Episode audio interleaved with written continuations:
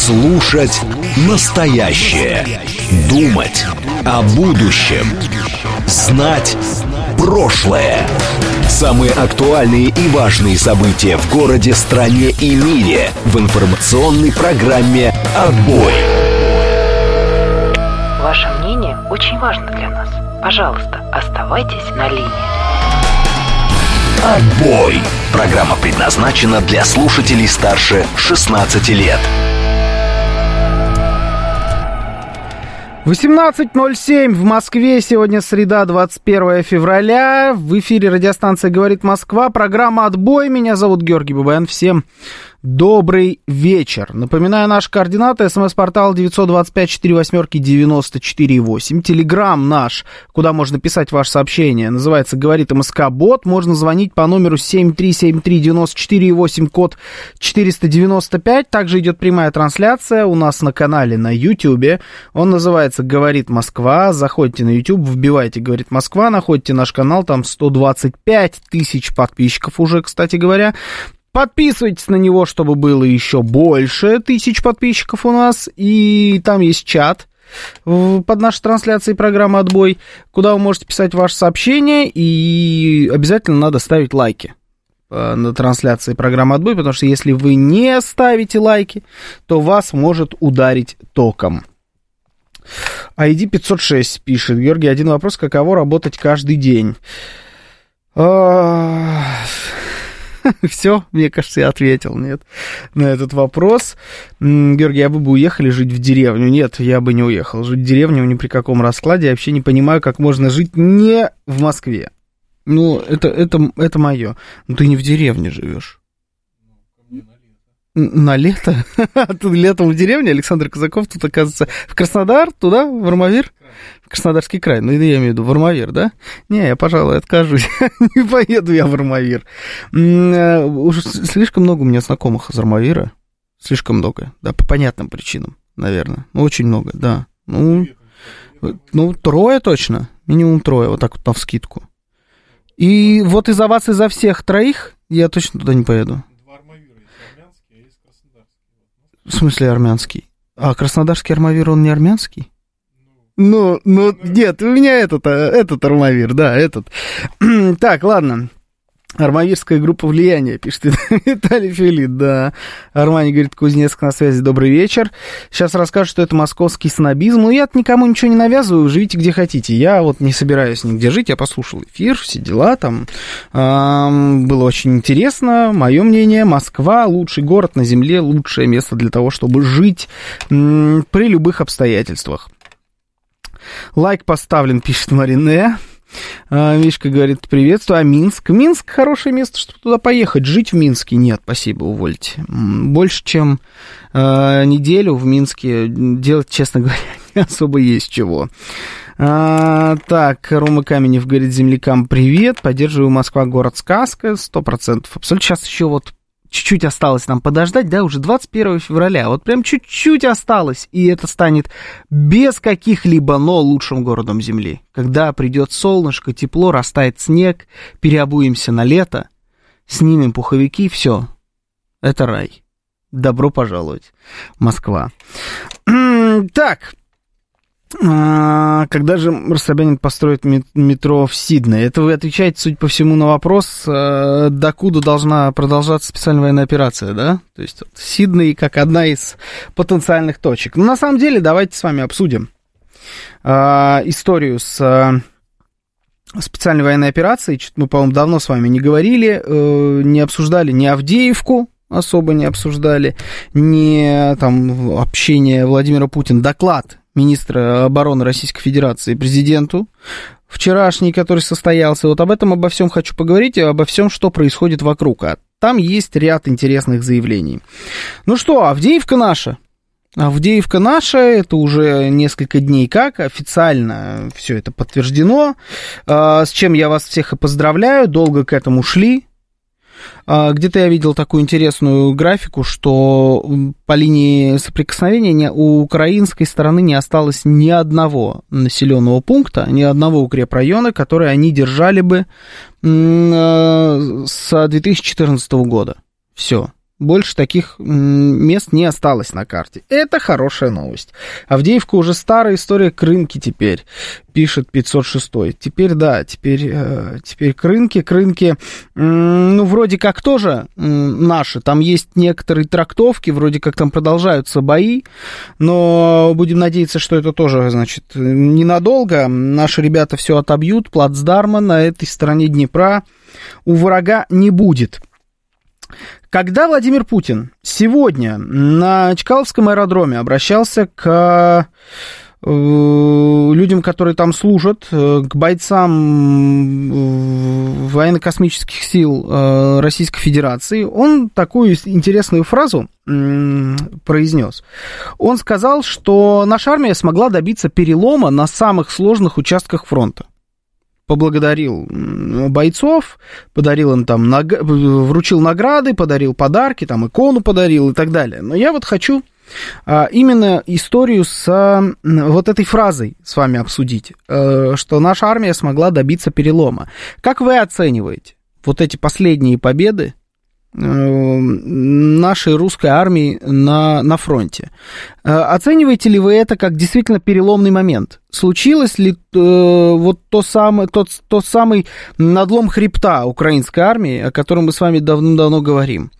Или пока еще рано? Мы с вами, ребята, такие э, аккуратные, обстоятельные, лишний раз вперед не забегаем, много раз об этом спотыкались, Теперь э, лучше вообще не будем говорить э, заранее ни о чем, поэтому никакого перелома пока нет. Идем дальше, делаем, э, делаем то, что делаем, э, и в итоге победа будет наша. Хочется ваше мнение услышать, а главное, интересно тоже, о чем хочется поговорить, как э, противоборствующая сторона, сторона будет с вашей точки зрения действовать в ближайшее время. Потому что тут появились новости о том, что они в очередной раз планируют контрнаступление, Буданов там сделал сделал определенные заявления на этот счет.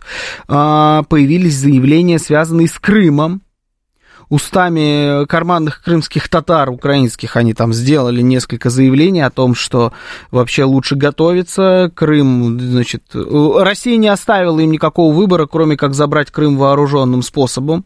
Поэтому всем надо оттуда уехать мирным, э, пока еще стоит Крымский мост через Керченский пролив. А, и, значит, типа следующая точка это Крым. Но вот хочется понять, как э, с вашей точки зрения будет развиваться дальнейшая ситуация, дальнейшие события. А, можем ли мы считать, что перелом по-настоящему случился, и дальше будет победа за победой, а, или так говорить еще рано, и можно ожидать каких-то нетривиальных ходов от наших э, противников, от наших врагов. СМС-портал 925-48-94-8, Телеграмм говорит МСК-бот, звоните 7373-94-8, код 495. Также идет прямая трансляция на нашем канале на YouTube. Заходим туда, ставим лайки, обязательно подписываемся на канал. Э, также у нас трансляция есть во ВКонтакте, в Телеграм-канале радио говорит МСК, латиницей в одно слово. Слушаю вас, здравствуйте, добрый вечер. А, добрый вечер, Александр. Я думаю, думаю, что перелом близок. И я думаю, что сейчас самое важное будет, что они будут отступать, отступать потихоньку. И перелом будет, когда мы дойдем до каких-то прям больших городов, типа Одессы, Харькова. И вот когда мы либо их возьмем, либо начнем брать, вот это будет перелом. Угу. Пока, значит, перелома нет, пока рано радоваться. Ну, я думаю, что таки вопрос будет стоять, когда будут крупнейшие города, потому что будет самый, ну, решающий вопрос. Угу. Хорошо, ну ладно, понял. А, так, э, Крым будет тюрьмой для этих гнилых псов и прихвостней Киева, пишет Виталий ну, Жестко. Слушаю вас, здравствуйте, добрый вечер в эфире. Георгий, добрый вечер, Сергей Москва. А, значит, по поводу перелома, ну, мне кажется, да, в современной войне, как мы уже увидели, очень многое зависит, конечно, и тут уже не только от нас, а от так называемых партнеров, да, денег нет, не дают, у нас хорошие идут успехи, деньги дадут, э, ну, нам, конечно, будет гораздо сложнее. Вопрос в том, что человеческий ресурс у них не бесконечен. Вот mm-hmm. это, я думаю, будет перелом, когда у них действительно с численностью будет проблемы. А по поводу Буданова, да, как его называют мамин пирожок, заметили, он какой сделал а, значит, эм, информацию какую дал, что фраза у него начинается с э, местоимения «если». То есть если в 2024 значит, мы продержимся, то в 2025 мы, значит, окей. Угу. Вот. А раньше он так не говорил, а раньше он сразу четко говорил, что вот мы сейчас там, значит, всех порвем русских и так далее. А теперь если. Угу. То есть он уже понял, что его уже и во всех сетях там э, ему давали понять, что ты болтун. Теперь он стал более осторожен. А раз он стал уже более осторожен, ну, это значит, уже полностью уверенности у них никакой нету. Да, понял. Хорошо. Ну, это, это интересное наблюдение. Э, это действительно так, ну, слушайте, а какой уверенности может идти э, речь на данный момент? Действительно, там нет никакой уверенности, но вот история с э, деньгами и выделением этих денег, средств вооружения и так далее, которые могут или не могут произойти в ближайшее время, ну, тут тоже, знаете, все не, не так однозначно. Потому что, ну, предположим, они им выделят эти деньги. В какие сроки уже произошел вот этот денежный люфт? Уже больш... на протяжении большого количества времени они используют э, там резервы средств, которые у них есть. Их явно не хватает, из-за этого идут э, просадки на фронте, проблемы с боеприпасами, все вот это прочее. И пока до них дойдут новые средства, все равно будет вот этот вот момент возможностей. Потом не стоит забывать, что даже те деньги, которые, вот те миллиарды, которые не выделяют, их собираются, планируют выделить очень мало. Там пакет помощи 60 миллиардов долларов. 60 миллиардов долларов это очень мало на те нужды, которые есть у Украины на данный момент. То есть даже если их выделят, это все равно недостаточное количество денег. Тут интересно, на самом деле, порассуждать с точки зрения американцев, как они а, свели обсуждение вокруг вот этих денег не к тому, сколько выделите нам, значит, побольше денег, нам нужно больше денег, а они свели это все к просто выделению денег. И уже никто не помнит, что на самом деле Украина там запрашивала по самым минимальным прикидкам около сколько там, 300-350 миллиардов долларов было. По максимуму они просили чуть ли не полтриллиона. А теперь речь идет только о 60, и хоть их бы и получить тоже определенная э, тактика американская, я считаю, так торгуются. Или даже, может быть, стартовые позиции для торга э, таким образом занизили изначально, чтобы на большее и не рассчитывали. То есть э, о там, суммах в 350-500 миллиардов долларов речи не идет вообще. Ни при каких раскладах. Слушаю вас. Здравствуйте, добрый вечер, в эфире. Здравствуйте. Алло, да, Евгений? Да, здравствуйте. Добрый день, Павел. А, значит, смотрите, а, я, я просто Евгений. хочу... Угу, ладно. Да, да, да. да. Значит, я Георгий. Ну, совет ну, для всех ждущих э, Евгений. переломов, там, крупных, э, стремительных побед. Значит, просто откройте карты, там, Яндекс карты, посмотрите на Авдеевку, потом посмотрите на Харьков, Одессу, Николаев, и просто сопоставьте размеры городов, численность населения, вот. И по посчитайте время, сколько нам понадобилось времени, чтобы решить вопрос с Авдеевкой, и сколько нам ну, понадобится времени был... жизни, чтобы решить вопрос... Авдеевка это укрепрайон. Ну, с самым Харьковом. Слышите меня? Авдеевка Поэтому... это был укрепрайон, это не столько уже был город, сколько одни сплошные оборонительные сооружения. Ну, а, а бои в городе? Нет, в бои в городе, так никто не говорит, что это, это просто. Ну, вы говорите, что надо сравнивать. Это нельзя сравнивать. Что разные вещи немножечко. Ну, мне кажется, что это не, не прям не принципиально разные вещи, да, бои в городе ну, все-таки.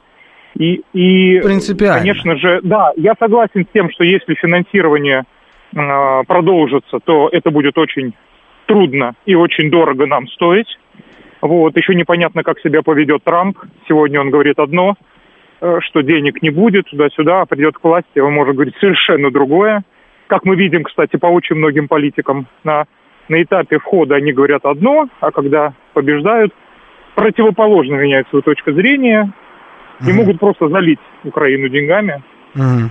Вот, поэтому я думаю, что это все будет непросто, и вот этих вот каких-то стремительных ожиданий на это не нужно. Все будет, мне кажется, достаточно тяжело, медленно и, скажем так, для нас тоже очень очень непросто, к сожалению. Угу. Понял, спасибо. Ах, вот кто Евгений 135. Да, это все это время был я. Такие же разные, как Евгений и Георгий. Я бы даже сказал, даже более, э, более разные. Вот и побеседовал военный эксперт Павел с Евгением с Евгением. А, так, пока про перелом говорить рано, пишет Ларек Марек слишком рано, за Артемовском Краматорска, между ними а, Дружковка, так вот, там все залито бетоном, все огороды во дворах у людей, которых там уже нет, то ли еще будет. Это правда, да. А, Георгий, скажите, а вот если такие, если такие примеры, в какие другие страны столько вкладывали, как в Украину, есть ли, наверное, такие примеры, как, чтобы другие страны вкладывали столько же денег, сколько они влили туда, значит, в украинский, это весь вопрос. Хорошо даже, не знаю, ну, наверное, тут надо считать с учетом инфляции, предыдущие какие-то войны и так далее. Тяжело сказать. Тяжело сказать. В современной истории, вот за последние, там, с момента развала Советского Союза, конечно, ничего подобного не было даже близко никаких подобных вопросов не существовало. Считается ли, например, НАТО и вложение туда денег Соединенных, Соединенными Штатами Америки за то, что вы говорите? Если считается, тогда вот вам пример. Если не считается, то, наверное, вообще примеров э, подобного толка нет. По крайней мере, мне они в голову так вот сходу не приходят. Но еще подумаю еще, может быть, что-нибудь да придет. Слушаю вас, здравствуйте. Добрый вечер. Георгий, добрый, добрый вечер, Георгий. Дэн, Москва. Да, здравствуйте. Здравствуйте. Считаю то, что это был, да, переломный э, момент, э, опять же, опираясь на средства, э, на, на источники Министерства обороны, что это был самый такой мощный укрепрайон за много-много лет, который создавался, добавив моральный дух наших солдат, которые сейчас, они, он и так был на высоте, а сейчас э, еще больше, по моему мнению, он воспрял после такой, скажем, молниеносной, э, молниеносного захвата этого укрепрайона. Э, ну и видна, на мой взгляд, э, агония Запада. Он э, пытается максимально, э, как, как сказать, э, поднагадить то есть э, и санкции они ввели, конечно, опять можно опираться на смерть э, Навального. Жалко, что кто-то погибает, но такова жизнь. Э, и э, удары РСЗО по мирным гражданам, которые уже давно поняли, что там солдат нет, это освобожденные территории, мы продвинулись. И э, момент того, что вообще э, предполагали ли они, э, за все это время, что мы перейдем этот рубеж. И смогли ли они, и додумались ли они вообще сделать дальнейшие укрепрайоны, что это будет там четвертая, пятая линия обороны. То есть вот э, не просто так э, Запад встревожен, не просто так э, позитивные, э, позитивное настроение в самой лучшей стране мира у нас в России – ну вот я считаю, что дальше все будет развиваться очень быстро, дабы не дать очухаться.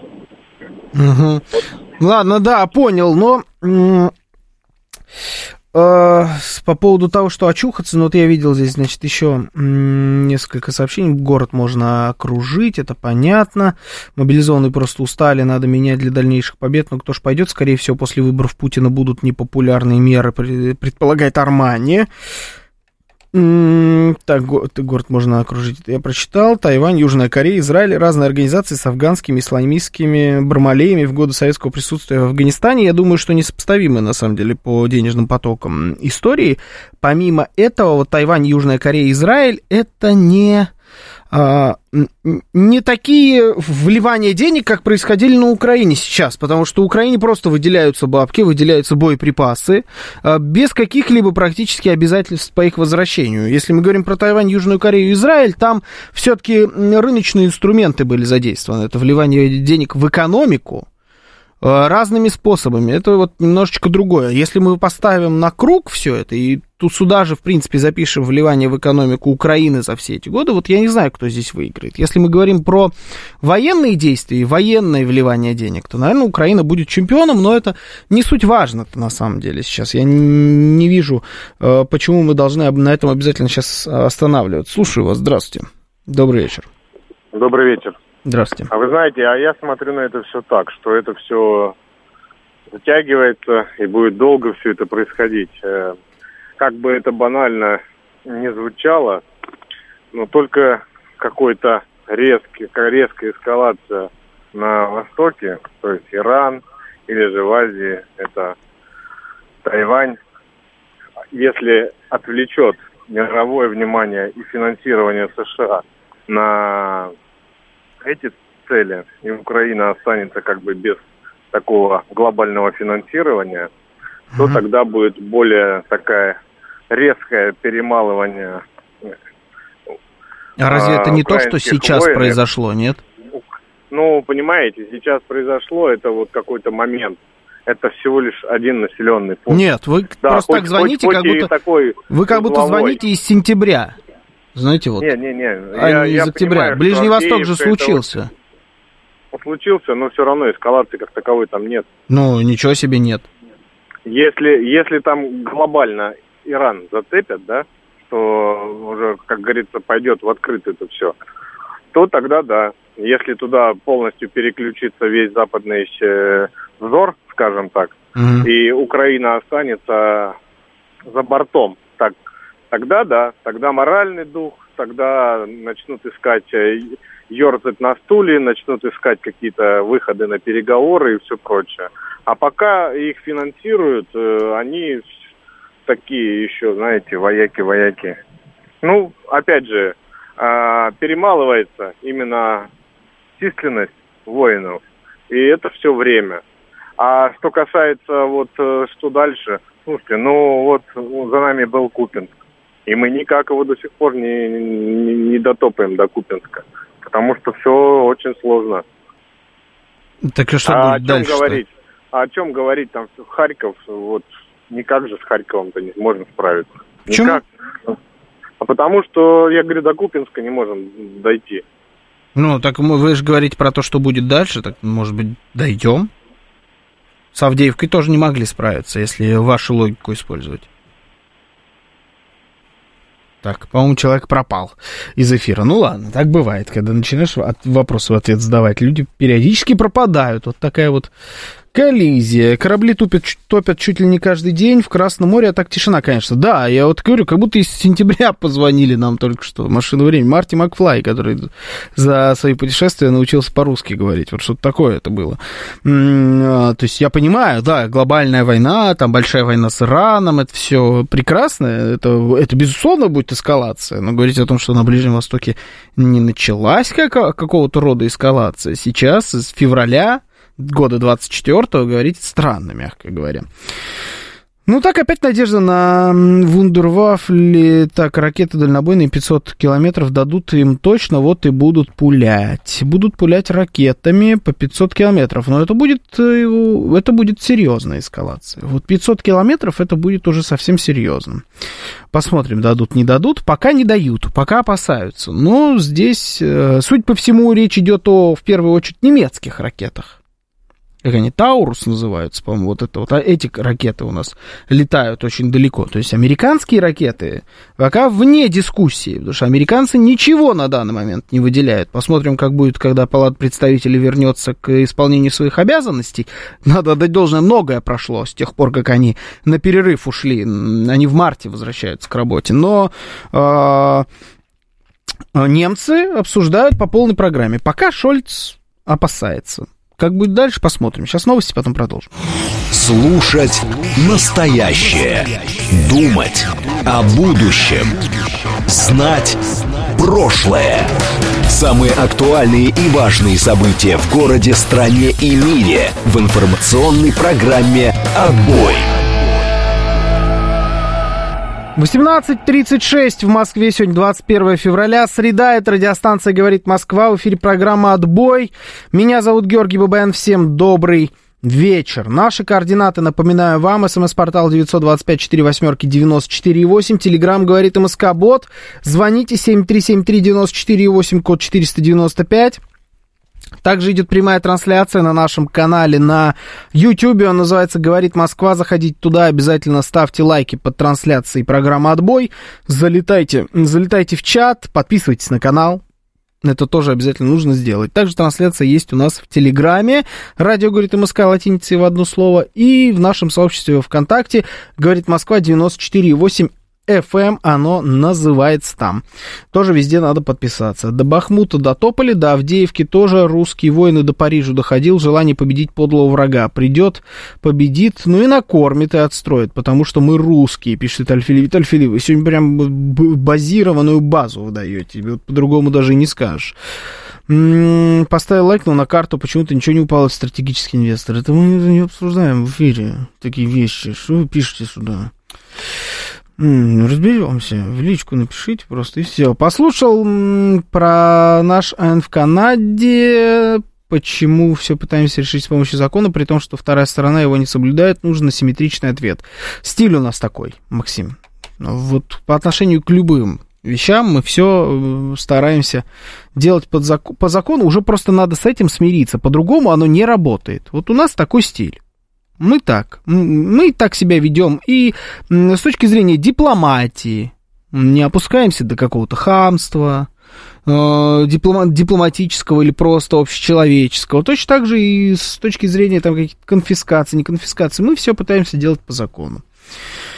А, в каком смысле американцы не одобрили поставку дальнобойных ракет? Решение со всеми ведомствами правительствами США, участвующими в принятии решения поставок вооружения о поставках ракет Атакмас было принято еще в сентябре 2023 года. Дальше решение только за президентом. Угадайте, Байден будет долго думать, отправлять его или нет. Скорее всего, эти ракеты уже на территории Украины. По поводу того, значит, скорее всего, что там на территории Украины или не на территории Украины, это я не знаю. Никто из нас не знает, потому что мы с вами за вооруж... складами с вооружением не наблюдаем. Может быть, что-то там уже есть, а может, чего-то там и нету, и не будет. Э, речь идет о том, что на данный момент, чтобы что-то туда отправить, все, что было э, предусмотрено предыдущим пакетом помощи, э, уже отправлено. Новых денег на это на все не заложено. Ракета это тоже деньги потому что каждая ракета стоит энное количество денег, и они тоже в эту стоимость, в эту помощь входят. На данный момент э, Байден может, конечно, попробовать каким-то образом это сделать, может быть, даже в обход парламента. Но если он это сделает в обход парламента и его спалят, в итоге победа республиканцев на выборах будет еще более очевидна, чем она есть сейчас. Поэтому на данный момент не могут они отправить никаких новых вооружений. Честно, я не вижу не, необыкновенного рвения у них этого сделать. Но еще раз, э, Палата представителей вернется из маленького отпуска своего к выполнению своих обязанностей в начале марта, по-моему, через там пару недель точно уже, и снова будет запущен наверняка процесс по поводу этого голосования. Вот тут надо только с вами прикинуть, как вам кажется, вот история с э, смертью Навального, экстремиста и террориста, история с Авдеевкой повлияет ли на республиканцев в Палате представителей или нет? Станет ли это таким последним аргументом для того, чтобы их склонить к голосованию за выделение помощи, или они будут продолжать стоять на своем и э, делать акцент на контроле за границей Соединенных Штатах Америки? Что-то мне подсказывает, что второй вариант более вероятный. Хотя республиканцы, ой, демократы очень и очень пытаются продвинуть э, свои законы. Очень. Много, много уже слов было сказано. Они уже что только не наговорили. Республиканцы пока стоят на своем. Слушаю вас, здравствуйте. Алло, да, здравствуйте, Дмитрий, Москва. Здравствуйте, Дмитрий. А, Георгий, ну, я ко второму, ну, я даже не знаю, как это правильно сформулировать. Короче, я думаю, что денег они все равно дадут. Ну, может, не 60, может, там 30 миллиардов, ну, как-то так. Ну, еще поторгуются, и сейчас предвыборный год, руки повыкручивают чтобы поставить демократов в неловкое положение, да, но все равно это закончится каким-то компромиссом. Вот. Э, война это им выгодно, и тем, и другим, они враги, и те, и другие. Поэтому, э, что касается там, вот, ну, вы обсуждали звонили слушатели, Мгм. говорили, ну, прогнозы, да. Но у меня прогноз такой, что мы победим, но у меня нет такого, я уже как-то вам говорил, что не считаю, что уже перелом наступил, Мгм. потому что а, там еще как бы оружия на самом деле а, полно, у США особенно. Это вот эти, да, они отдали в первые вот два года самое современное оружие, там ПТСАУ, Хаймерсы, а вот устаревшие старые Абрамсы, Леопард-1, вот у нас сейчас Т-55 воюют, Леопард первый, он а, даже лучше, чем Т-55. Ну, то есть такого же уровня танк. Их тысячи еще. Абрамсов первых тысяч. Обычная, обычная артиллерии. У них там просто навалом на складах. Ну да, там ее надо починить, там привести в порядок. Вот. Ну, со снарядами беда, да. Ну, вот они придумали э, этими беспилотниками это в какой-то степени э, заменять. Что касается вот этих ракет, они на самом деле не такие дорогие. Поэтому это вот, если там 30 миллиардов или 20 выделят, там еще это полно этого оружия можно будет а, э, украинцам дать. И я считаю, что закончится это тогда, когда они начнут, я уже высказывал, как мне кажется, свою точку зрения, вот, я ее услышал одного даже не блогера, а аналитика военного, когда они начнут массово сдаваться в плен. А сдаваться в плен они начнут тогда, когда сточатся вот эти вот наиболее, сказать, то, что я называю упорты, наиболее идейные.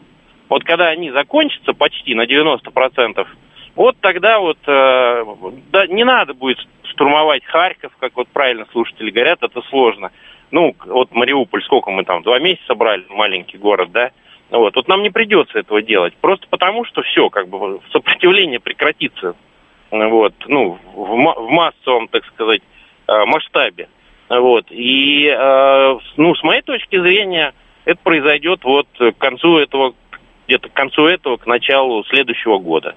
Вот. И, соответственно, к тому, к тому же времени, вот, например, сейчас уже первый опрос показал, что на Украине, что за вот эти два года первый раз, когда количество, ну, как бы сомневающихся в победе, вот я видел где-то результаты опроса, а, совпало, догнало количество тех, которые считают, что они победят. До этого там было там 90 на 10 процентов, а сейчас 50 на 50. А представляете, что будет там через э, 4 месяца, там через 3-4, через 6 месяцев? А Вот. э, эт- Эта цифра начнет стремительно нарастать. Я думаю, что к концу года уже будет 90% населения до них дойдет, что победить нельзя. Вот. Соответственно, это ну, э, отразится на настроениях вооруженных сил, на настроениях союзников. А, Ну и вот тогда дело пойдет намного веселее. Ну, собственно говоря, м- нам же не, мы, нам, мы же не ставим задачу а, захватить всю Украину. У нас задача денаци- денационализировать и демилитаризировать. Вот будет, э, если в договоре прописано, что э, тот, кто, так сказать, э, кричит, кто не скачет, тот москаль, э, сразу получает пятерик, э, все там старые кадры не имеют права занимать государственные должности. Вот, ну, там, каких-то военных преступников они нам отдают, которые расстреливали наших солдат, там, безоружных и так далее. Вот это будет денацификация, там. Переименовывают там все эти бандеры Шухевича и так далее. Вот, демилитаризация то же самое, там. И согласятся, что вот, э, ну, типа, не имеют тяжелого вооружения, танков и так далее. Ну и нормально, и в НАТО не вступают. Ну и не надо нам захватывать всю Украину. Мне Мгм. кажется, как-то так. Мгм. Понял, спасибо. А, допустим, дадут им еще тысячу танков Абрамса, где они возьмут 4000 танкистов, пишет Евгений Драмер. По поводу тысячи танков Абрамс. а, а им дали уже энное количество танков Абрамс, насколько я помню. Их кто-нибудь видел где-нибудь? Эти танки Абрамс. Кроме пары видеороликов, где они красиво едут по какой-то там песчаной местности, по грязи, там месит грязь где-то. Еще кто-то видел где-то эти танки Абрамс? Ну, то есть, о каких танках Абрамс идет речь, если они уже им дали энное количество, ну, по документам, по заявлениям, по всем параметрам, но при этом они не принимают участие в боях. По слухам, из этих танков там только два, на самом деле, на ходу, их и снимают периодически, а все остальные невозможно эксплуатировать. Ну, да дайте тысячу таких танков, хорошо. Помимо того, что где они возьмут 400 танкистов. Мне интересно, здесь написал Армани, что, по сути, Соединенные Штаты еще даже и не начинали, к сожалению. А, имеется в виду по полной программе помогать Украине. И тут нужно нарисовать график, по сути. Я даже, наверное, с вами соглашусь. Ресурсов помочь сильнее Украине у Соединенных Штатов Америки много.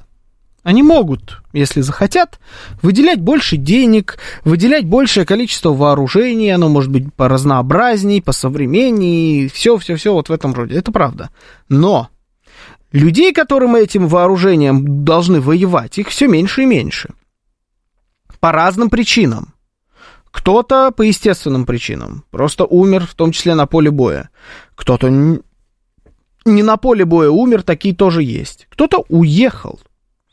И за то время, что идет специальная военная операция, есть у меня ощущение, что в процентном соотношении уехали сильно больше, чем приехали на Украину. Людей, которые попадают под призыв. Вопрос с мобилизацией людей, которые находятся, например, в Европейском Союзе, э, он не решен на данный момент, хотя были какие-то потуги, попытки. И вообще, в принципе, все эти планы очень э, трудно реализуемы в масштабах всего Европейского Союза.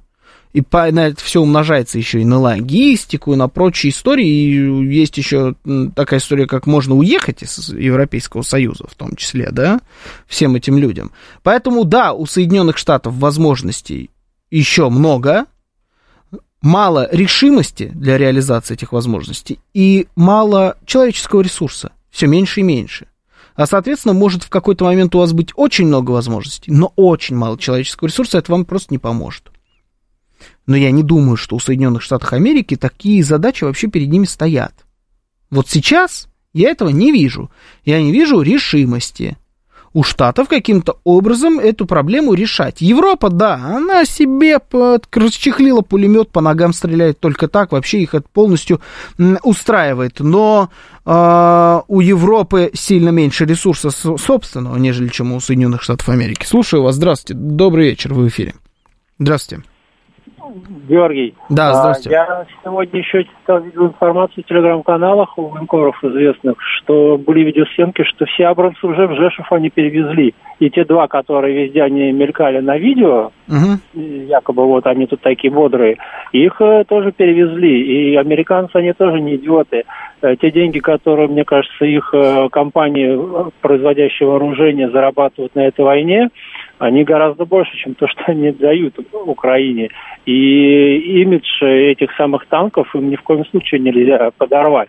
Поэтому они, обратите внимание, дают только технику, которая старая и проверенная такая, да, там три семерки, гаубицы или какие-то джавелины вот, да, в начале войны. То есть то, что реально доказало, что это хорошее оружие.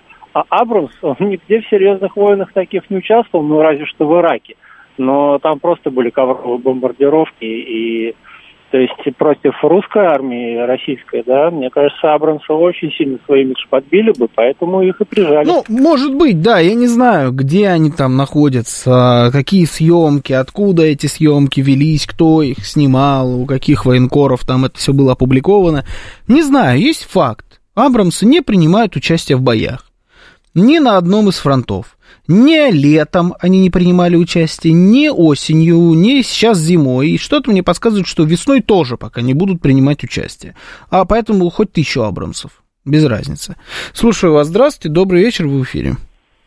Добрый вечер, Георгий Сергей Алексеевич. Здравствуйте, Сергей Алексеевич. Добрый вечер. Перелом в войне вообще-то определяется не подсчетом по карте, сколько километров осталось дойти до Харькова, угу. а другими факторами. Потерями противника, наличием у него вооружения, военной техники, авиации, артиллерии, бронетанковой техники, боеспособными частями оставшимися, сколько подсчитывается, морально-психологическое состояние войск и морально-психологическое тыла оценивается, то есть население его. И что у них? 15 тысяч танков почти бронетехники выбито уже. Авиация где у него? По одному самолету сбивает раз 4-5 дней, или какой-нибудь вертолет залетит. У них оставшейся техники мало. И 2 февраля, если министр обороны говорит о попытках руководства украинской армии не допустить обрушения обороны и говорит о вводе уже оставшихся резервов ВСУ, то нам вполне можно э, допустить и скорее ожидать вот буквально Э, недолго будем ожидать обрушения обороны. А обрушение обороны, а кто будет под обрушение давать большие деньги и технику. Кому она нужна-то будет, когда оборона уже будет обрушена, и когда начнется отступление по всему фронту? Мы, нам-то какая необходимость? Мы не дошли до Купинска, а мы, может, туда и не хотим дойти сейчас. Мы ищем туда, куда надо ударить, чтобы фронт быстрее обрушить, а не, а не подсчетами каких-то, куда мы быстрее можем дойти. Так не определяется направление главного удара. Мы э, не торопимся э, целым фронтом наступать и хранить своих э, солдат и офицеров. Зачем это? Мы сейчас воюем-то другими средствами, артиллерией, авиацией, значит, РСЗО используем, беспилотники используем, чтобы они больше потеряли и вводили последние резервы. Поэтому морально-психологический облом-то уже произошел, все. Нам осталось коренной перелом, только как обрушится оборона, считайте, что все. Что сделают американцы? Ну, дадут, дадут они деньги. Куда они их денут-то? Правильно говорят, для того, чтобы вводить новую технику, вы их укомплектуете профессиональными военными, а не шантропу туда сажать, который ничего не умеет и который только бегать умеет. Поэтому обрушение фронта, оно не за горами. И никакого конца года не надо ждать. Все летом будет кончено. Спасибо. Угу, спасибо. Ну вот, видите, мы услышали хоть какую-то прикидку по, по срокам. Вот Сергей Алексеевич считает, что нам надо ждать лета. Кому давать Абрамсы искусственному государству Украина? Страна гуляй-поле, страна, которая из всего устроит привоз, которая возьмет пиндосовский танк и его за тысячу гривен продаст какому-нибудь упортому генералу в Судан. Понятно, у нас Виталий Филипп продолжает играть в слоняру э, сегодня. Сергей Алексеевич уверен, пишет э, Йог э, Макарек.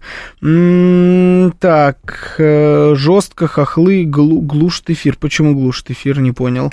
С каждым днем количество необходимых денег увеличивается, а предполагаемые к выделению суммы ограничены бюджетом. Так что здесь каждый день отсрочки нам в плюс. Это факт. Да. Во Вьетнаме тоже не было человеческого ресурса, способного управлять самолетами, но как-то Север умудрился в небе справиться со всей американской авиацией. На Украине же следующий шаг, если до сих пор это не так, это F-16 с западными летчиками, самые различные ракетные системы с западным экипажем. Ведь украинцев учить долго и дорого, да и не будут они беречь технику, не свое же, не жалко. Будут пытаться закошмарить наш тыл ракеты по мирным городам в надежде, что мирняк почувствует войну на себе и свергнет кровавого диктатора, предполагает Василий автомобилей.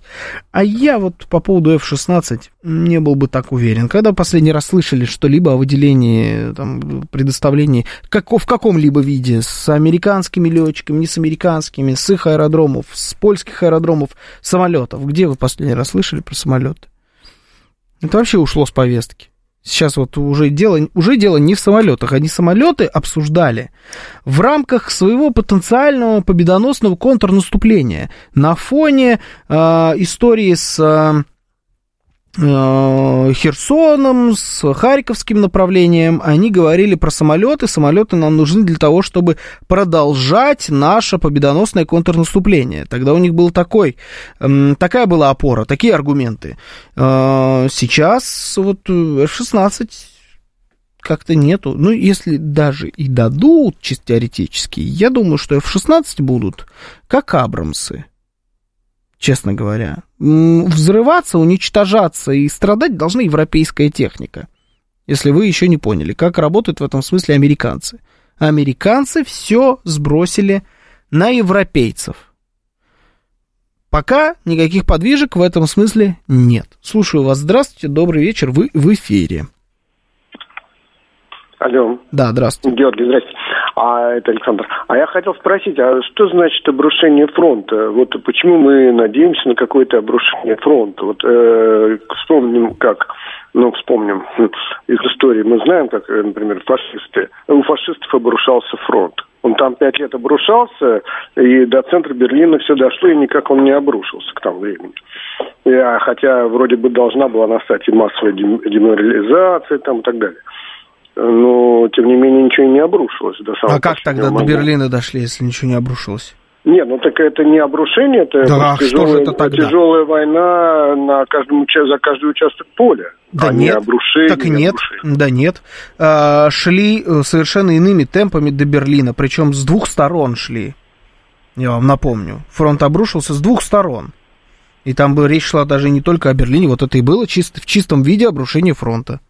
Но я, я, честно, не очень люблю вот эти параллели. Я понимаю, почему нас всех тянет все время на это, но проводить постоянно параллели между а, специальной военной операцией и Великой Отечественной войной, мне кажется, неправильно. Все-таки история там штука хорошая, ее правильно знать и какие-то уроки оттуда черпать, но не все под копирку выглядит обычно.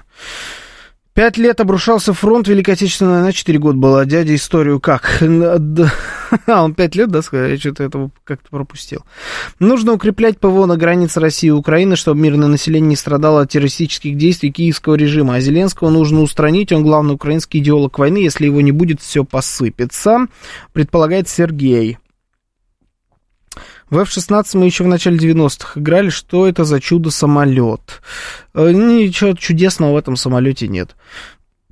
В январе этого года были новости про F-16, вроде у Porsche из Голландии в этом году обещают дать. Упор, вот, мне кажется, вот в этой вашей фразе оно все, в принципе, и ясно. У из Голландии. Ну, мы будем рассматривать Голландию как серьезного игрока во всех этих историях? Мне кажется, не стоит. Серьезных игроков, которые реально помогают каким-то образом Украине вот в данном э, конфликте, это Соединенные Штаты Америки, Германия и Франция. Вот эти страны, которые действительно могут выделять определенную помощь, которая может на что-то как-то влиять. Что деньгами, что техникой и так далее. То, что там отдельно взятая Голландия собирается выделять, ну, это, это смешно. А, так, зачем Зеленского устранять? Он же все делает очень правильно для нас. Я не хочу вообще обсуждать устранение Зеленского, просто потому что этого явно не произойдет. Возможностей для его устранения было уже столько, мы ими не пользовались по каким-то причинам, значит, не будем пользоваться и дальше. А, поэтому какая, какой смысл обсуждать устранение Зеленского, если его вот в ближайшей перспективе не произойдет? Такой цели просто перед нами не стоит. Соответственно, этого и не будет. Голландия передала Украине все свои 16, аж 3 штуки. Ну, да, ну это Голландия. Народ, с чего вы взяли вообще, что Голландию стоит рассматривать как серьезную страну? Вот во всех смыслах. Кроме как, наверное, в футболе. И то. Второй, третий эшелон-то на самом деле, и даже в футболе. Голландия, что это вообще за страна такая? Не обращать внимания на Голландию, серьезно, это, это, ну, ну несерьезно. Вот только вот Умка говорит, только Квинси Промиса туда не надо отдавать. А мне понравилось, что э, Григорий Санкт-Петербурга писал в начале этой полчасовки, что он э, начал забивать в каждом матче по несколько голов, главное, чтобы его туда не отдали. Ну да, вот это, собственно, ну это футбол, это единственное, в чем э, можно обращать внимание на Голландию. Но 506 вспоминает, что да, и в футболе мы их размотали, было дело. И ведь правда было. Сейчас новости, потом продолжим. Слушать настоящее. Думать о будущем. Знать прошлое. Самые актуальные и важные события в городе, стране и мире в информационной программе «Отбой». Ваше мнение очень важно для нас. Пожалуйста, оставайтесь на линии. Отбой! Программа предназначена для слушателей старше 16 лет. 19.06 в Москве. Сегодня 21 февраля, среда. Это радиостанция «Говорит Москва». В эфире программа «Отбой». Меня зовут Георгий Бабаян. Всем добрый вечер. Наши координаты, напоминаю вам, смс-портал 925-48-94-8, телеграмм говорит МСК-бот, звоните 7373-94-8, код 495, также идет прямая трансляция на нашем канале на YouTube, заходите туда обязательно, ставьте лайки по трансляции программы «Отбой», подписывайтесь на наш канал, давайте, там сейчас 125 тысяч, ну, давайте уже 200 сделаем. Ну, хотя бы давайте 130 сделаем в кратчайшие сроки, но желательно 200. А так вообще у нас планка 10 миллионов стоит. И вот мы собираемся 10 миллионов э, к апрелю к апрелю собираемся эту планку закрыть, поэтому давайте как-то помогите нам с, эти, с этим делом. Обязательно подписывайтесь на канал, ставьте лайки, это тоже помогает. Если вы будете ставить лайк, у нас будет интенсивнее развитие канала. А если вы не будете ставить лайк, и с развитием будут проблемы, и у вас э, с ударами током тоже возникнут проблемы, вас долбанет. Зачем вам это надо?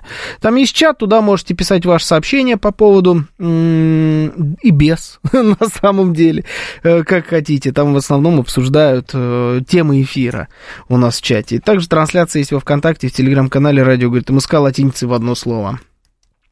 Голландия в сущности своей есть страна разных промисов, которые а, у нас запрещены Верховным судом. А, кончилась Голландия Рубинса, Ван Гога. Убежало у меня, к сожалению, сообщение. Ну, я смысл понял. Настроение у Виталия Фили сегодня такое. Слушайте, шутки шутками, но чуть ли не Путин говорил, что любой F-16 будет рассматриваться как потенциальный носитель ядерного оружия, даже если он на Украине всего один, как бы отправка даже трех машин из Голландии не привела к ненужной для нас эскалации. И, нет, рассматриваться-то, безусловно, они должны таким образом, но я думаю, что не это. Не, не перебарщивайте. Начитался телеги Кадырова, пишет Виталий Фили. Все, я понял. Ответ получил. А, все приличные голландцы висят в Эрмитаже. Как будто даже, знаете, смысл два да, и, и будут висеть, например, ну, это так. Э, я уже везде подписан, а током бить продолжает, пишет Дмитрий Александрович. Это все от лайков зависит. Лайки надо ставить. Слушаю вас, здравствуйте, добрый вечер. Добрый вечер, Дмитрий. Мы, я так понимаю, все еще обсуждаем перелом, не перелом. Ну, вот вы будете, наверное, последним в этой теме, давайте. Ну, прекрасно. А, значит, смотрите, а, локальный результат и, естественно, главнокомандующему э, виднее. И, на самом деле, низкий поклон нашим бойцам. Большое им спасибо за их ратный труд. Ну, при всем представляем, на самом деле, в каких, ну, как тяжело все это самое, вот все это дается, да, реальный бой. Uh-huh. Вот. А дальше, а, вот я бы сказал такое предположение, что когда а, количество людей, ненавидящих Россию и готовых умирать вот из-за этой своей ненависти, их, а, ну, существенное такое количество людей уменьшится, тогда будет, наверное, глобальный перелом, по крайней, ну, скажем так, стратегический перелом именно, по крайней мере, вот там на территории Украины. Вот, потому что, видите, взяли большое количество людей в плен. А вот, например, вот, ну, то, что я там по новостям да. слушал. То есть люди э, должны, ну, скажем так, ради комфорт для них должен быть дороже, чем, э, вот, чем смерть, да. То есть до этого комфорт Европе им казался лучше, чем комфорт, комфорт России многим, да. Но вот сейчас такая ситуация, что комфорт, их собственная жизнь должна быть дороже, чем ненависть. Угу. Я бы так сказал. Угу. Понял. Ладно, давайте будем посмотреть, как оно будет развиваться дальше. Еще раз, в ближайшее время нас ждут очередные дискуссии в американском парламенте на тему выделения денег. Посмотрим, сдвинется ли это куда-то с мертвой точки или нет, потому что демократы много что предприняли за последние две недели для того, чтобы как-то сдвинуть этот вопрос. Посмотрим, прогнутся ли республиканцы под эту историю. Я думаю, что нет, но надо все-таки понаблюдать. А, ну и будем смотреть, как продвигаются наши, наши ребята на фронте. Всем в этом смысле хочется пожелать сил и удачи, потому что они самые настоящие красавчики, мы держим за них все здесь кулаки. Это безусловно, абсолютно. Победа наша. Пойдемте с вами дальше. Пойдемте с вами вот к нам, сюда. А, поближе, вот прям от, подальше от линии фронта, поближе к тылу. Почетный адвокат России назвал маркировку иноагентов бесполезной. Тема, которая в последнее время, последние несколько недель, э, стала снова очень активно обсуждаться по понятным причинам. Просто иноагенты очень сильно ворвались в информационную повестку. И умершие, и, те, и сочувствующие, вот так вот я, наверное, скажу. А, и вот поступило мнение о том, что на самом деле, в очередной раз поступило мнение о том, что иноагентский статус, он на самом деле вообще не дает никому и ничего. Он никому не усложняет деятельность, он никому э, ее не облегчает, конечно, тоже, но он просто по факту бесполезный. Статус не наносит получившим его людям никакого ущерба. Кроме этого, нарушители даже этим гордятся, эффективно только лишение их возможности зарабатывать в РФ. Такое мнение выразил в беседе с нашей радиостанцией член Общественной палаты столицы Дмитрий Краснов. Когда принимался закон об иноагентах, указывали на необходимость фактически только маркировки этих иноагентов. Иноагенты гордились, считали, что относятся к политической касте, касте изгоев, которые якобы борются с режимом. Эта маркировка ни к чему не привела. Кроме того, эти иноагенты начали бахвалиться друг перед другом и перед общественностью своим статусом. Никаких последствий статус за собой не влек. Государство, понимая, что им от этих законов не больно, что эти люди направлены не на политическую борьбу, а на достижение прибыли, поняло, что для них будет больно тогда, когда их это ударит по их кошельку. Поэтому в последние полтора года были приняты законы, ограничивающие иноагентам возможность зарабатывать в этой стране. Получать деньги и дивиденды от государственных предприятий, запретили концерны на государственных, запретили концерты на государственных площадках, выступать на корпоративах учреждений, которые имеют долю государства и так далее. А я вот что-то как-то этого не заметил, честно говоря, по поводу каких-либо запретов. А, что запретили им официально, запретили на законодательном уровне выступать где-то там, получать деньги э, за рекламу или еще за что-то от государственных предприятий. Э, мы в очередной раз ставим вопрос о том, насколько иноагентская, иноагентский статус и закон об иноагентах на данный момент актуален нашему времени. И нет ли ощущения, что этот закон нужно ужесточить, может быть, полностью переделать, добавить каких-либо санкций, кроме пометок, для того, чтобы он начал работать. Или же вы считаете, что наоборот, э, иноагентский закон вообще надо убрать, потому что это чушь собачья, мало того, что он не работает, так зачем он вообще в принципе нужен, давайте уберем, и так все все прекрасно знают, эм, э, и не нужен никакой нам лишний, э, значит, э, лишний закон на эту тему. Наши координаты, смс-портал 925 4 восьмерки 94 8, телеграмм говорит МСК-бот, звоните 7373-94-8, код 495. Слушаю вас, здравствуйте, добрый вечер. Добрый вечер. Добрый. Знаете, я считаю, что а, вот этот статус иногент, об этом же сейчас говорим, да? Да. Вот, он, а, ну, мне кажется, не холодно, не жарко от него никому. Да. Понимаете, вот, например, Э, э, приведу такой пример. Вот есть э, такой канал, называется «Редакция». Угу. Ее ведет Пивоваров. Да, признанный иноагентом. При, да, совершенно верно. Признанный угу. иноагент, так положено, да. Вот. Я так э, после, буквально два дня назад на него напоролся, да, посмотрел. Угу. Просто. Э, информационный выпуск такой где-то часовой, часовой где-то информационный выпуск. Mm-hmm. То есть вот Пивоваров стоит, э, значит, э, рассказывает новости, э, все. Вы знаете, рассказывает очень корректно, очень аккуратно, никого, никого, не, никого не оскорбляет. В общем-то, никакие э, наши законы э, информационные не нарушает. Uh-huh. Вот. Но он иноагент. Uh-huh. И я вот задал себе вопрос. Ну вот, э, вот почему? Почему, понимаете, под одну гребенку э, грести все. Хороший, кстати uh-huh. говоря, очень качественный информационный выпуск. Вот я на полном серьезе говорю. Uh-huh. Очень да, качественный. Вы мне можете тут не можно... рассказывать. Я, в отличие от вас, смотрел больше, чем один выпуск. Да, вот. Угу. Я считаю, что тут надо как-то более выборочно подходить. Вот есть э, паразиты отмороженные, да, вот иноагенты, угу. которые, ну, открыто действительно, ну, ну, ну, ну, совсем, совсем не то говорят.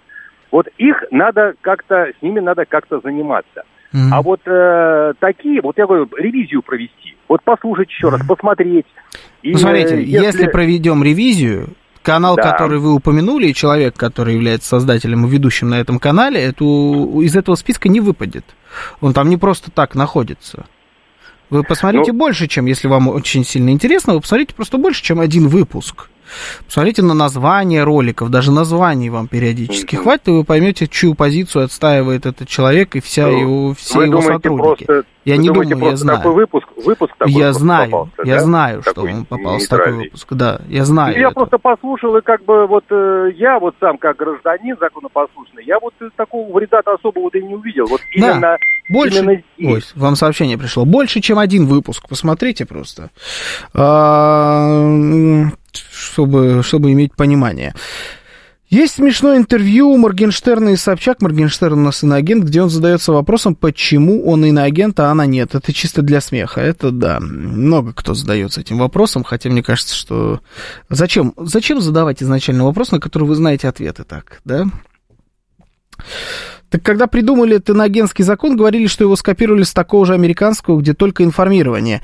А, ну, во-первых, американский, он сильно более жесткий, чем наш там по нему предусмотрены и там по нему предусмотрены срок в тюрьме и полное ограничение финансирования и более жесткая отчетность. Э, иностран... Э, закон об иностранных агентах в Соединенных Штатах Америки сильно более жесткий, чем наш.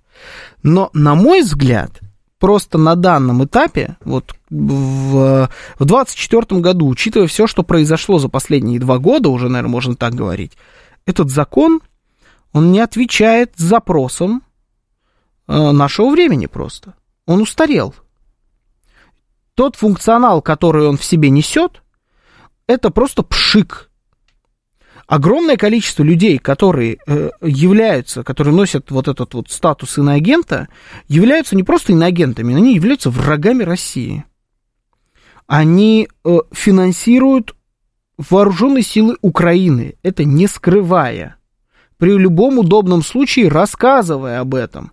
И э, иногда их заносят в списки там террористов-экстремистов, иногда и против них какие-то дела возбуждают, даже уголовные. Но это случается сильно реже, чем они делают определенного рода заявления. И при этом абсолютно вольготно себя чувствуют, рекламируют все, что угодно. Бывало такое, что даже рекламировали государственные конторы. Но зачастую рекламируют около государственной конторы или просто российские конторы получают за это бешеные деньги. Реклама у них стоит космических денег порой. И никаким образом ничего с ними не происходит. Ну, мне кажется, что это очень странно. Мне кажется, что надо начать с того, ну, правильно писал вот Виталий Филиппов, еще повторяет он, а у вас есть реклама сервиса одного, который билеты на самолеты продает? Я даже называть не буду, как он называется. Нету. У нас нету рекламы, а у них есть у всех. То есть это контора, которая сознательно выбирает в качестве своих рекламщиков этих людей. И таких контор несколько – Каждая уважающая себя инфо-цыганская контора, которая продал, продает э, курсы по э, зерокодингу, по обращению с бигдатой, по еще какой-нибудь чертовщине этой айтишной, которая принадлежит либо Яндексу, либо ВКонтакте, либо э, кто у нас там есть еще? Ну, вот Яндекс, ВКонтакте точно, наверняка есть еще какая-нибудь контора, у которой есть вот, такой вот такая школа, которая там курсы продает. Все они отрекламировались у всех известных иноагентов. У всех. Без исключений. А это, это как у нас, нормально? Это не мы финансируем, получается, всех этих людей. Как с этим быть-то? Ну что за извращенная схема-то такая? Зачем тогда вообще в принципе нужен этот закон об иноагентах, если он не делает абсолютно ничего? Я вам больше скажу, я, знаете, я тут э, интервью записывал одно, оно выйдет скоро. Ну, когда будет близко к релизу, буду его анонсировать. Человек, с которым я, у которого я брал интервью, он мне там сказал одну вещь, я ее проверил. Я попробовал э, через... Он сказал, мы он сказал, что он протестировал все голосовые помощники. Я на данный момент протестировал только голосовой помощник от ВКонтакте. Э, я задавал этому голосовому помощнику, он, по-моему, называется Маруся, простые вопросы очень. Я у него спрашивал, а Крым чей?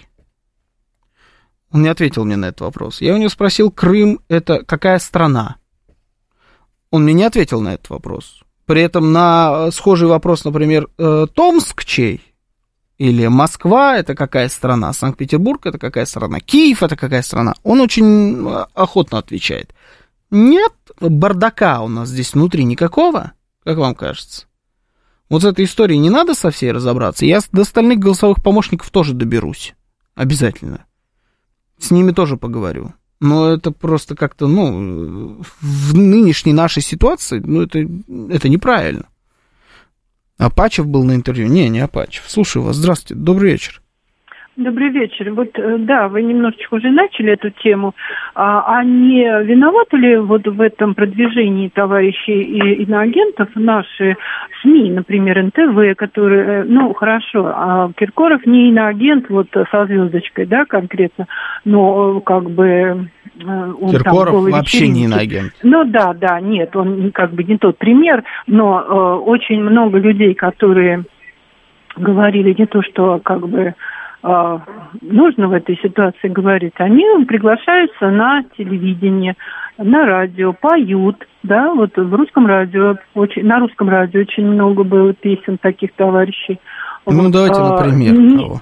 Ну, например, Ани Лорак пела, а, Ани Лорак. Ротару. А Ани Лорак, по-моему, за нас. Она за нас очень как-то странным образом. Там были моменты, как, которые не подтвердились. Якобы она, ну, я не буду как бы это сплетню говорить, да, но то есть были моменты, которые э, выдавали ее как, э, то есть сочувствующую в какой-то степени, может быть, э, на Украине и, э, ну, как их, э, ВСУ. Вот. То есть вот, понимаете, не, может быть, они не конкретные такие э, иноагенты, но ну, есть, мы же прекрасно знаем, кто за, кто против. И вот приглашать их даже вот за эти малейшие моментики, ну, мне кажется, некорректно. Ну, смотрите, мы, да, мы действительно знаем, там, плюс-минус, кто за, кто против, это правда, но у нас есть определенный круг людей, которые даже законодательно помечены как против. Они называются иноагентами. Там обширный список людей. Уже у них есть официальный юридический статус, который их не обязывает ни к чему абсолютно. Они продолжают зарабатывать здесь, в России, деньги – поливая Россию грязью налево и направо. Ну ладно, поливая грязью. Они деньги отправляют, в том числе в пользу вооруженных сил Украины. И продолжают здесь зарабатывать деньги. Это вот вообще, ну, просто это что такое? Как долго вот юрист, да, с которого я начал, говорит, мы уже полтора года там обсуждаем и так далее. Какого черта мы полтора года это обсуждаем? Почему это нужно обсуждать полтора года? Это же очевидная абсолютно вещь. Почему с ними сотрудничают наши э, конторы, э, которые там около государственными считаются? или очень важными государствами, которые получают бешеное количество поддержки от государства. Почему они у них рекламируются? Они же спонсируют, получается, иноагентов. А спонсировать иноагента это нормально у нас как-то. А Крым, в банке в Крыму заработали? Я, насколько слышал, вроде я, когда я был последний раз, но я был давно, не работали. Сейчас вроде какие-то банки там начали работать, но у меня этой информации нет. Я там не был в Крыму. Если побываю в ближайшее время, я очень хочу, то обязательно вам об этом сообщу. Раньше не работали.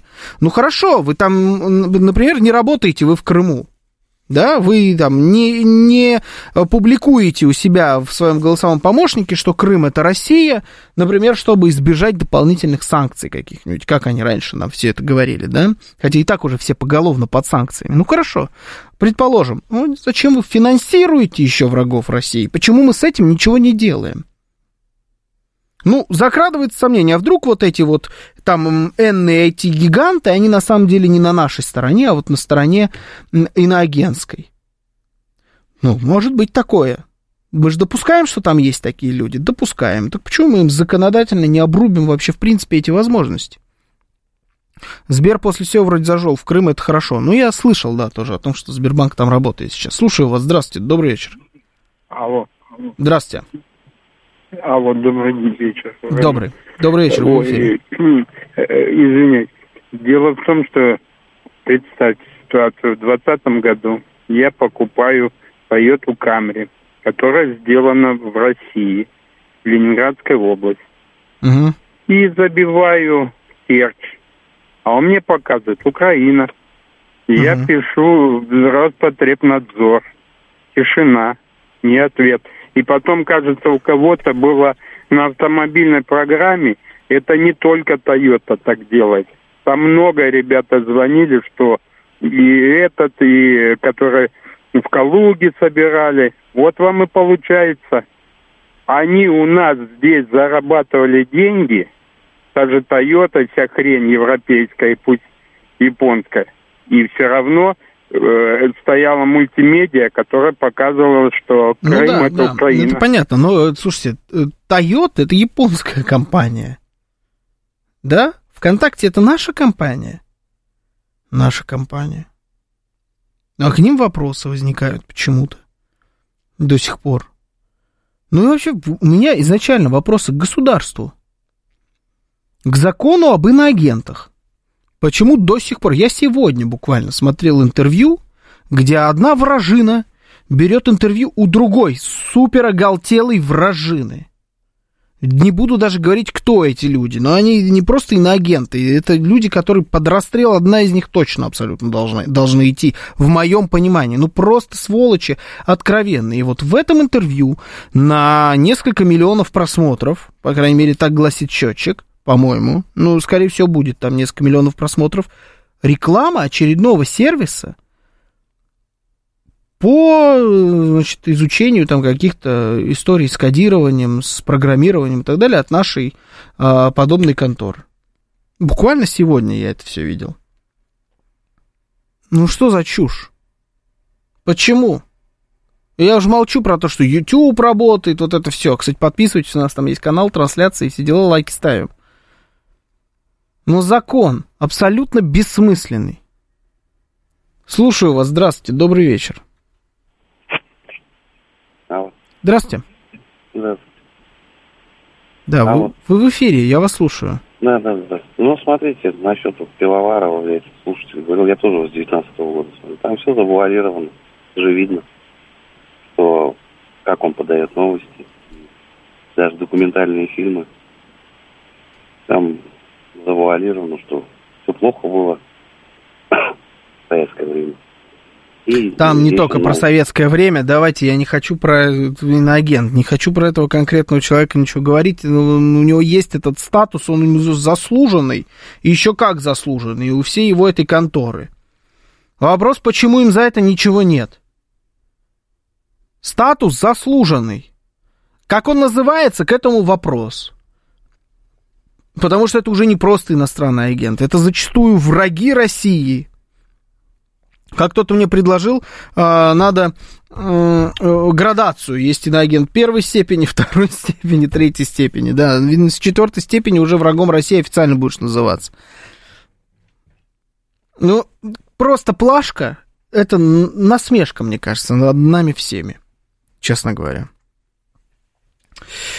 Так, эм, в 23-м году я разместил на своем такси наклейку Z, и Яндекс Такси потребовали убрать ее или от- будут отключать от заказов. Во как, пишет недобро. Интересно, да. А, Главный иноагент лежит на Красной площади, пишет Сергей Чаплыгин. Это вы предлагаете нам сейчас обсудить, надо ли выносить Ленина из мавзолея? Я, конечно, вам благодарен за то, что такую темку мне подкинули здесь, но, э, пожалуй, я не буду. И смотрите, вот, вот ты, кто сейчас взял трубку для того, чтобы написать мне сообщение про Ленина или позвонить и сказать что-то про Ленина, и он вообще герой э, всего на свете, пожалуйста, не делай этого, потому что эту тему сегодня поднимать я не собираюсь. У нас сейчас будут новости, а потом будет тема вообще отстраненная практически от э, политики. Ну, по крайней мере, я максимально такую постарался выбрать. Сейчас новости, потом продолжим. Слушать настоящее. Думать о будущем. Знать прошлое. Самые актуальные и важные события в городе, стране и мире в информационной программе «Отбой». 19.36 в Москве, сегодня 21 февраля, среда, это радиостанция «Говорит Москва», в эфире программа «Отбой», меня зовут Георгий Бабаян, всем добрый вечер еще раз.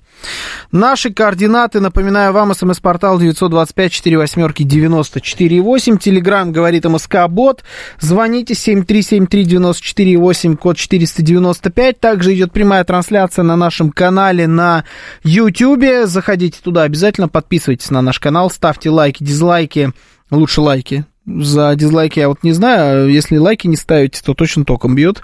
Ставьте это все, подписывайтесь, там есть чат, туда можете залететь, э, пообсуждать то, что мы, вот, о чем мы говорим в эфире.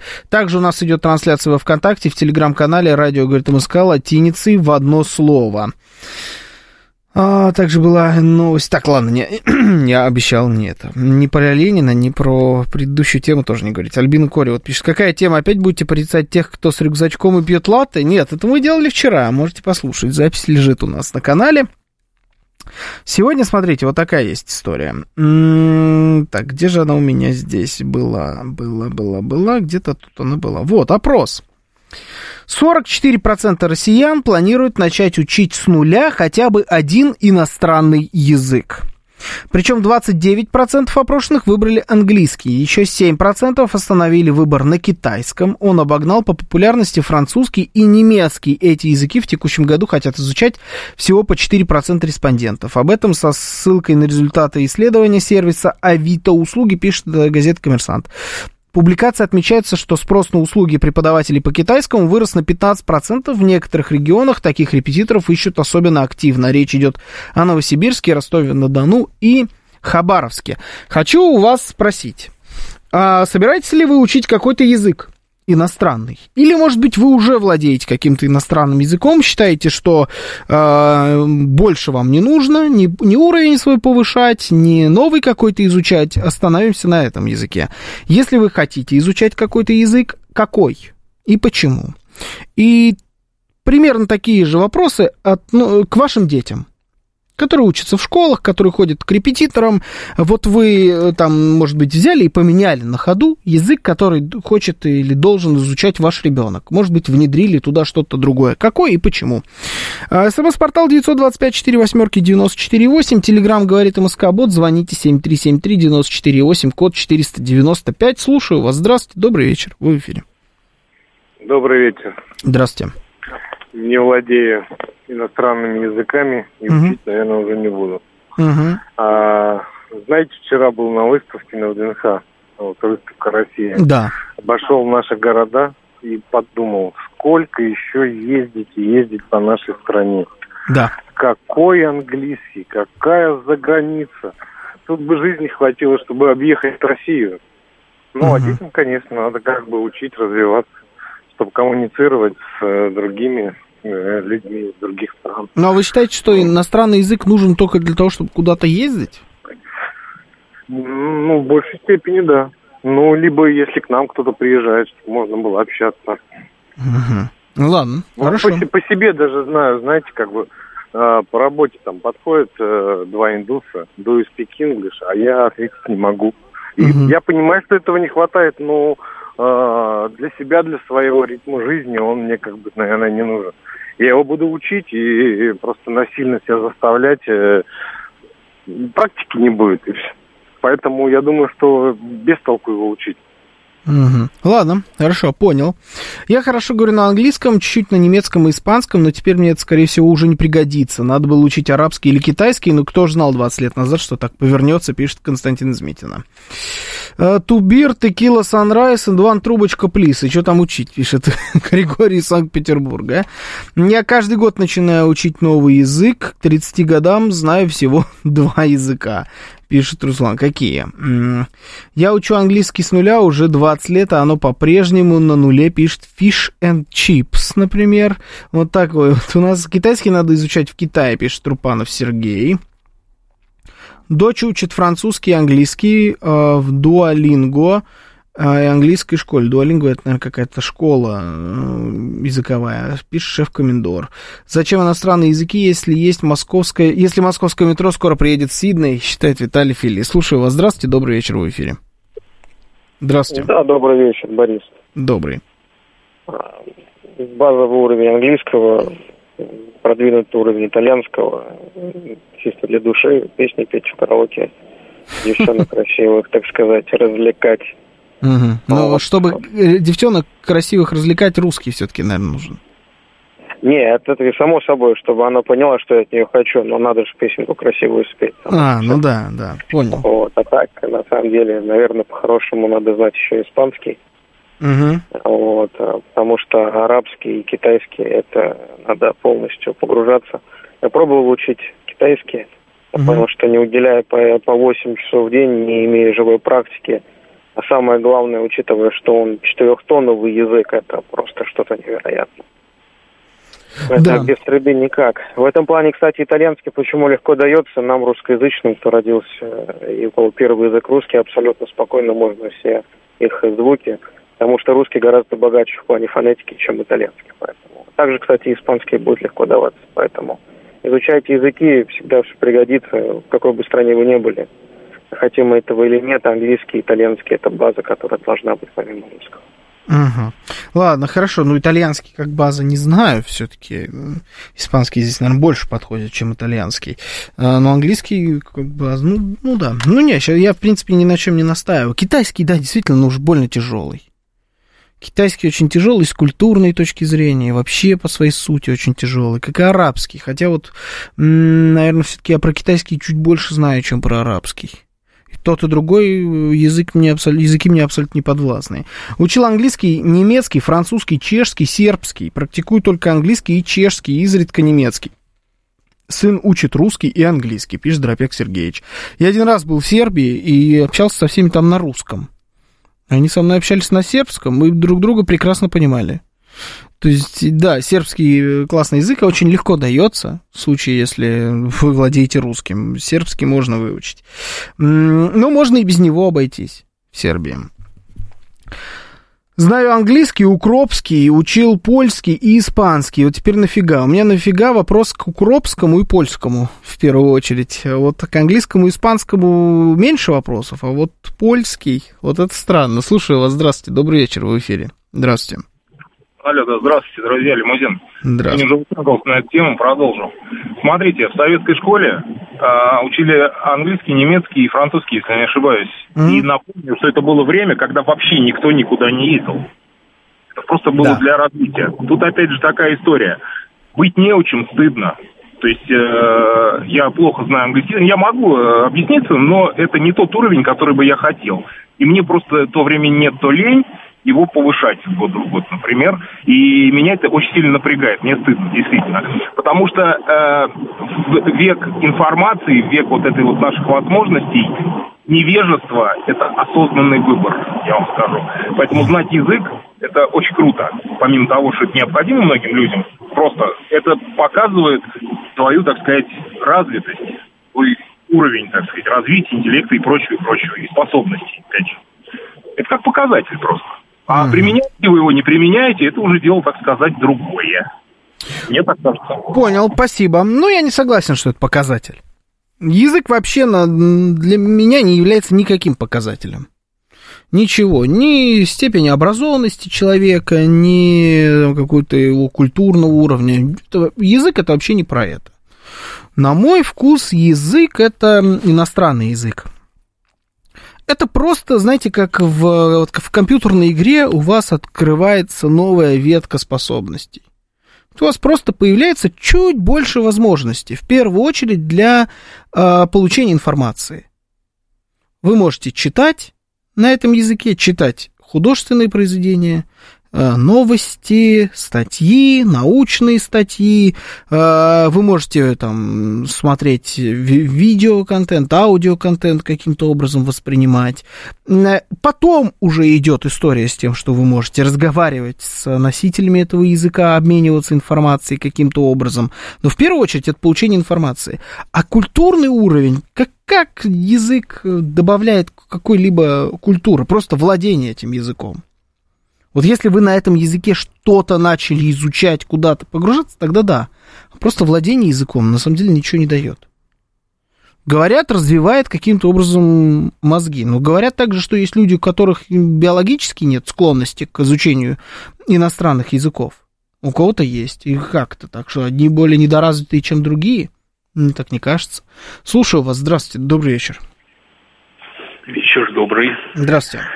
Георгий, крестный отец. Здравствуйте, крестный отец. Георгий, Георгию, по-моему, подобная тема уже была сегодня у ваших коллег Макса и Марины. Может быть. Была-была.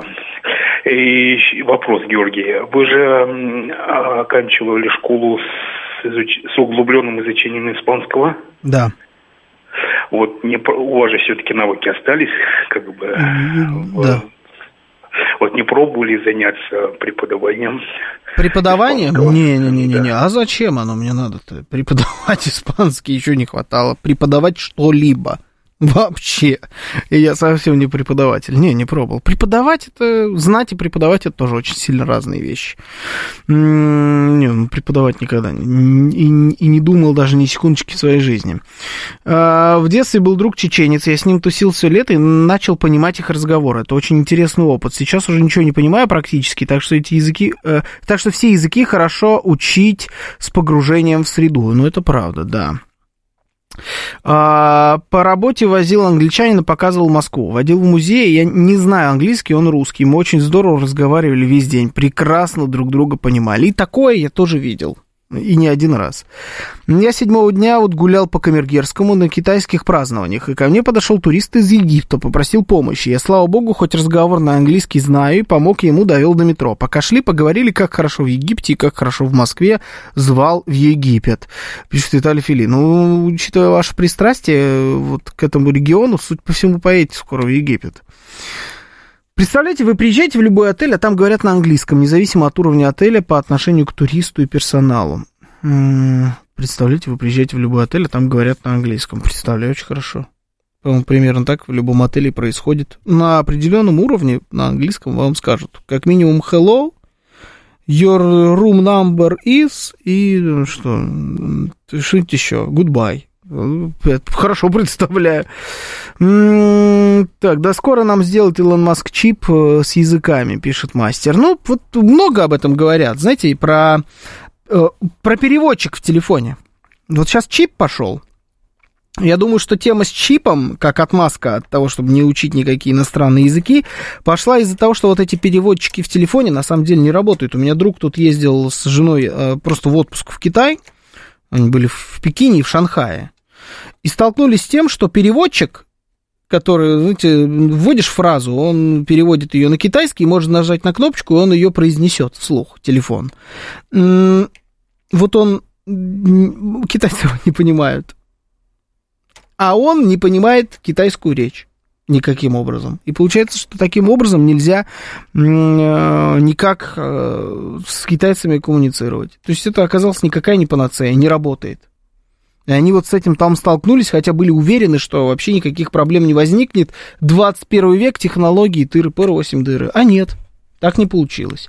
Слушаю вас, здравствуйте, добрый вечер. Алло, добрый вечер. Да, здравствуйте. Здравствуйте. Здравствуйте. Я знаю три языка. Английский, французский и турецкий. Угу. Но вы знаете, э, нужно с языком общаться и как можно чаще, потому что, ну, где-то там, если с кем-то там встречаешься или, общаешься редко, язык все-таки потихоньку забывается. Угу. Ну, это да, это понятное дело. Действительно надо общаться. Ну, можно, можно каким-то образом другим поддерживать э, хотя бы какой-то определенный уровень языка. Можно не общаться. Можно, например, читать, смотреть, слушать фильмы, там, я не знаю, сериалы, э, книги, тоже определенный уровень, все-таки ну, ниже определенного уровня, скорее всего, не упадет. Арабский тоже отличается, литературная норма у них общая, но вот разговорный, арабский Магриба отличается от арабского эмиратского, например. И это не говоря, что арабский язык это язык ислама, а мусульман в мире полмиллиарда. Ой, не полмиллиарда, под миллиарда. То я думаю, чуть их полмиллиарда, это больше. Угу. Ну, так, так на самом деле с многими языками такая история. С тем же самым, да и английским так там и литературная норма много где отличается, и разговорный так вообще. А, и с точки зрения акцентов, с точки зрения слов, их значений. Потом э, из, в испанском так 100%. Испанский от региона к региону Испании отличается. Но совсем сильно он отличается, например, испанский Кастильский классический, классический вариант испанского языка, очень сильно отличается от испанского, который, на котором разговаривают там в Аргентине или на Кубе. Да, все они прекрасно друг друга поймут, но некоторые нюансы все-таки существуют. Думаю, что в арабском примерно такая же история. А, так, такими темпами мы скоро все в вассерманов превратимся. Это вы имеете в виду с чипами? Ну, может быть, превратимся. Индийский английский это вообще буквально другой язык. Но он такой, да, он своеобразный очень. Он это все еще английский. Но он, но он, да, забавный. Поехал в Испанию первый раз перед отъездом, месяц учил испанский. Приехал, а там в Барселоне все на русском разговаривают. Это смешно. Слушаю вас, здравствуйте, добрый вечер. Добрый вечер. Я второй раз вам звоню. Да, Тема очень интересная. Добрый вечер еще раз. Вы знаете, я преподаватель английского и немецкого языков. То есть Мгм. я закончила институт, это мой профиль. Вот. Но э, в школе я работала не очень долго. Ну, по здоровью я перешла на преподавательскую работу дома. Да, вот Да. я э, тьютер, какой слово забыла. Вот. Ну, короче, репетитор. Вот. И я что хочу сказать. Научить английскому хотя бы писать, читать можно любого ребенка. Я работала с маленькими, семилетними, которые только начинают и только вот в школу пошли. Вот это самый такой благодатный материал. Вот. А, что хочу сказать тем взрослым, которые э, вот хотят начать учить. Лучше всего это делать, конечно, за- э, под присмотром репетитора. Потому что сами мы как бы значит, делаем ошибки, они в нас остаются, и искоренить их очень сложно. Вот, чтобы кто-то вам мог это подсказать. Вот из моего опыта второй вариант – это изучать э, иностранные языки а, по старым учебникам. Вот у нас есть прекрасный а, преподаватель, вернее, учебник а, Бонг. Он, наверное, знаменитый, его многие знают. Вот. Это исторически просто вот основа основ. Вот пусть запомнят те, те, кто хотят хотя бы английский учить. Это э, основа основ. С этого можно начинать и самому постепенно это все изучать. Да, конечно, говорят, что практика это самый первый момент, который не дает забыть язык. Вот. Но другой момент еще я вам хочу сказать. Вот лично для меня, ведь э, изучение языка начинается с латыни во всех э, в общем, языковых вузах, да, факультетах, А потому что это мать языков всех почти. И когда мы дальше изучаем уже тот же английский, немецкий, другие языки, вот я не знакома с итальянскими испанскими, но есть же какие-то вкрапления в эти языки из латыни. Мы можем без переводчика что-то понять. Это очень помогает э, там, слушать человека, который употребляет много каких-то новых слов для нас, э, иностранных, ну, что-то понимать. Вот, потом, очень много помогало э, иностранцам раньше, когда еще были много экскурсий. Или просто вот встречаются где-то в метро, например, как бы мне пройти. Боже, мне такое счастье, я уже давно не работаю, лет пять, наверное, шесть.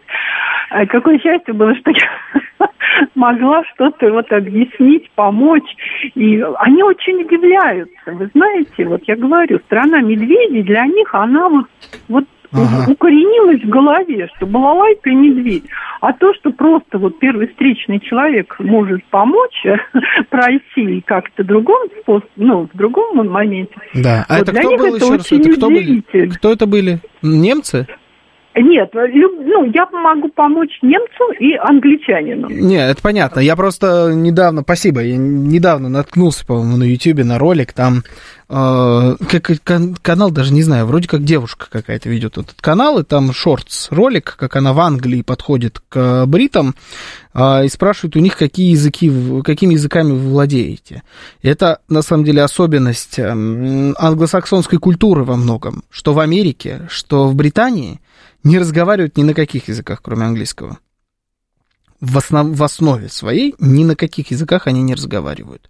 В, в а, Соединенных Штатах Америки уже сколько лет пытаются на испанском заговорить, все у них не получается, хотя у них огромное количество испаноязычных людей. И вот британец, он говорит только на британском, я только на английском разговариваю, к сожалению. Но у нее спрашивают, а вы на каком? Она говорит, я на русском, на английском, на французском, по-моему, и на испанском. Он говорит, вау. Круто. Ну, то есть, да, действительно воспринимается так, что это круто. В общем, я что хочу сказать. Учите языки.